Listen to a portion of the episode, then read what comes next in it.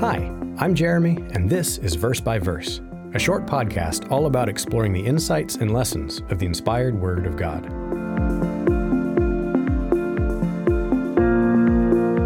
The book of Revelation is a recorded vision that the Apostle John received from Jesus Christ, and it is a whirlwind. It gives us some important glimpses into the events that will play out as the world we know comes to an end and the kingdom of God is established on the earth. But those glimpses can be incredibly confusing. They rely on symbolism and allusions that have perplexed readers for nearly 2,000 years.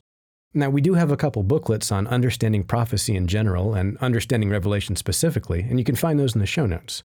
But one of the key symbols of Revelation is a rolled up scroll held by God the Father. It's sealed with seven seals, and those seals correspond to key end time events. When John first sees this scroll in his vision, he's weeping. Revelation 5 3 says, No one in heaven or on the earth or under the earth was able to open the scroll or to look at it. This important document, this important progression of end time events that culminates in the kingdom of God, no one in John's vision is qualified to open it up. And that's when John sees the lion of the tribe of Judah, the root of David, a lamb looking as if it had been slain with seven horns and seven eyes. All this symbolism represents the resurrected Jesus Christ, having conquered both sin and death through his sacrifice. As Jesus takes the scroll in John's vision, some of the heavenly beings around God's throne begin singing a song of praise to Christ on behalf of God's people. Today, we're looking at the first part of that song in Revelation 5, verse 9. You are worthy to take the scroll and to open its seals, for you were slain and have redeemed us to God by your blood out of every tribe and tongue and people and nation. Now, that song is continued by the host of angels around God's throne. The number of them was 10,000 times 10,000 and thousands of thousands. Verse 11. And finally, by every creature which is in heaven and on the earth and under the sea, and such as are in the sea. Verse 13. After this incredible display of praise, Jesus begins opening the seals one by one.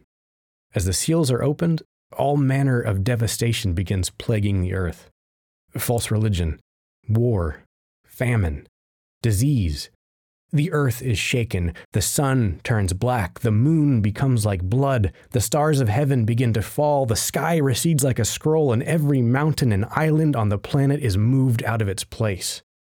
These are not pleasant events. And if you've read the rest of the book, then you know that it gets much, much worse before it gets better. But it does get better. It gets better than it's ever been before. It gets better than it could possibly ever be if God left us all to our own devices.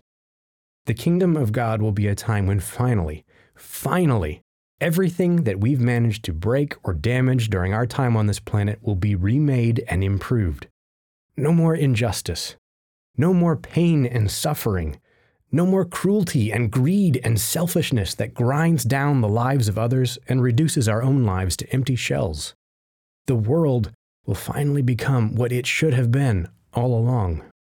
But we can't get there on our own. The human race has proven over and over again that we don't know how to get there on our own. And as dark and as scary and as intimidating as the seven seals are on that scroll, a world where those seals stay shut and God's kingdom never arrives is infinitely more terrifying. I don't personally look forward to seeing what will happen to the world as that scroll is unfurled. It's going to be humanity's darkest hour.